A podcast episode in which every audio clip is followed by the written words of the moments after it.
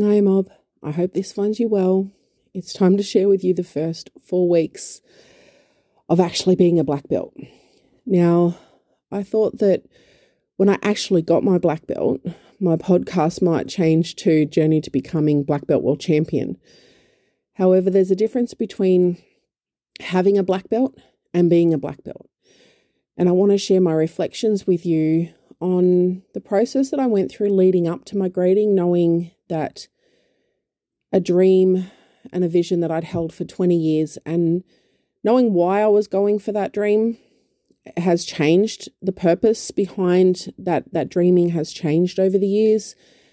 And I believe that the purpose behind the dreaming has changed so that I would stay focused and it would stay in my sight, guiding me, is that it's played a significant role in me becoming more of myself.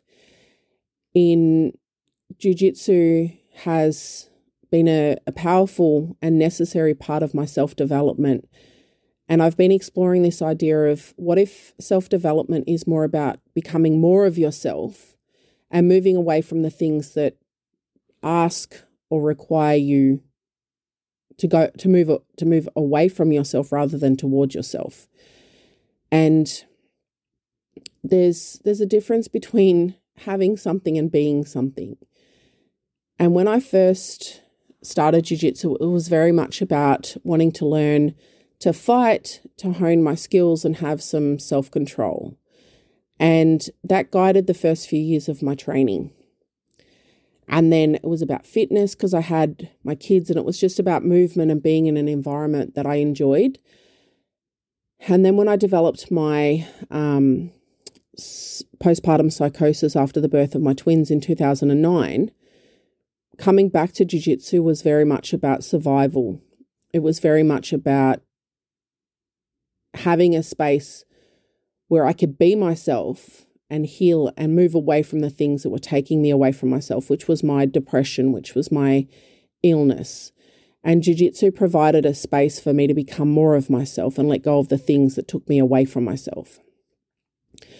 And then competition was, again, the same thing. When I first competed, it was about, can I do this? Can I get to know myself better through this? And I also enjoyed it. So it's definitely about the things that give me energy. It's definitely about the things that give me purpose and allow me and call me to want to show up despite the things that make me want to stay still or that make me want to do things that don't serve me. And the first month of being a black belt has been interesting and definitely an experience. And I'm grateful to have this place and space to process what I'm moving through, what I'm growing through, and how I'm working to create space to do jiu-jitsu, but also being okay. Let me rephrase that. Working to create more space to be able to do jiu-jitsu and also being okay with using the time that I have. Rather than making excuses because I don't have time, it's about using the time that I have in an intentional and purposeful way. So when Tiago first invited me to grade and he was prompted by my partner George, who's already a black belt, that during his time in Australia, because my coach now lives in Brazil, and here's the thing, I could have gone for my black belt in 2018 when I won the World Championships. But I actually asked my coach if I could have another year because I wanted to spend another year at brown belt to really develop my skills because I really wanted to focus on becoming more of myself and becoming better at my jiu-jitsu before I took on the responsibility of being a black belt. However, the journey didn't unfold that way. 2019 didn't play out in a way that served my journey towards black belt. And then we had COVID and then I had a baby. So I definitely didn't know how I would arrive at black belt. And for a long time, it felt like it was going to be a very long way off.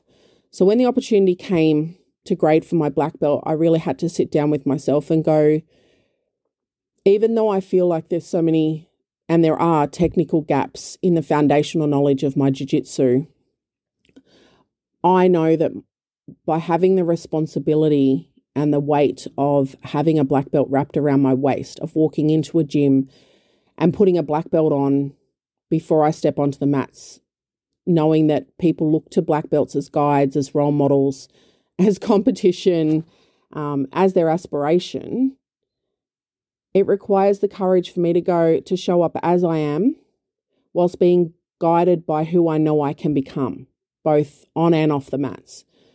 So that's what guided me to want to grade for my black belt, even though knowing that there's a long journey ahead for me and I'm ready for that journey to become a black belt. And to me, becoming a black belt, especially at its foundations, is about knowing yourself. It's about knowing your game. It's about being able to use those two things together to respond in a jiu-jitsu match, to use your style, your body type, like your jiu-jitsu against an opponent to see where the match goes and to be able to guide the match to the win. And if you can't get the win, it's about being humble enough and ready to go, where did I make the mistake that led to me losing, and using that as feedback to guide your development. And grading in the gym where I went from blue belt to brown belt, grading on the mats where I spent 7 years of my life, and the team, and with the team that guided me to winning 3 world titles and under the coach, where my babies grew up on the mats, was a real gift. And majority of my hard rolls and beatings actually came from my own children. And to be able to share that moment with them, and to have their dad present, who we've both walked this journey from white belt to blue belt to black belt, over 2 decades together, was everything that I could have imagined. And I haven't been able to train as much as I would like in the last 4 weeks. However, having the black belt has made me more intentional and purposeful when I step onto the mats. I feel the weight of the responsibility of being a black belt, but it's not a heavy weight that makes me want to tap out. It's a weight that makes me want to grow. It's a weight that feels heavy, and sometimes it's hard to get up, like a heavy squat or a heavy deadlift. And as I learn to lift that weight, as I learn to carry that weight in a way that honours the current capacity and capability I have, and that allows me to build strength and skill, I'm realising that being okay with where I'm at and meeting myself where I'm at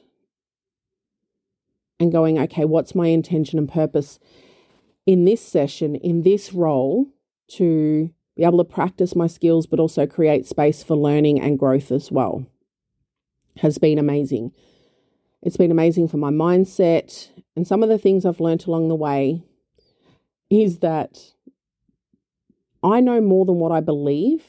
I have a lot of pieces to the puzzle. However, the story and the way I've been telling that story to myself and to others is that I have shit jiu-jitsu, that I'm a black belt without a guard. That's not true. I have a guard and I don't have shit jiu-jitsu. It's just that I have pieces of jiu-jitsu and I haven't woven them together in a way that weaves together that allows me to have a holistic game. So now that's the journey, is taking those pieces and weaving them together in a way that allows me to be effective and strategic within my jiu-jitsu, that allows me to have more of a holistic game, both top and bottom, against myself and against an opponent when I'm rolling, or a partner. Second, my love for jiu-jitsu is a lifetime love. It is a space where I feel like I can become more of myself. It's a space that holds a mirror up to me, to my mindset, to my physical self, to my jiu-jitsu self. And probably the third lesson learnt is that I'm okay, in inverted commas here, sucking at jiu-jitsu and not being fit enough to do jiu-jitsu at the level that I want to do it. to still show up and become those things by showing up. So it's definitely been a ride, the first month of being a black belt. There's a lot to learn, and I'm really proud of myself, and I'm really allowing myself to feel the weight and how it resonates and where it feels really, really heavy and where it feels good, and allowing that to kind of guide me in terms of what are the next steps in my development and my journey.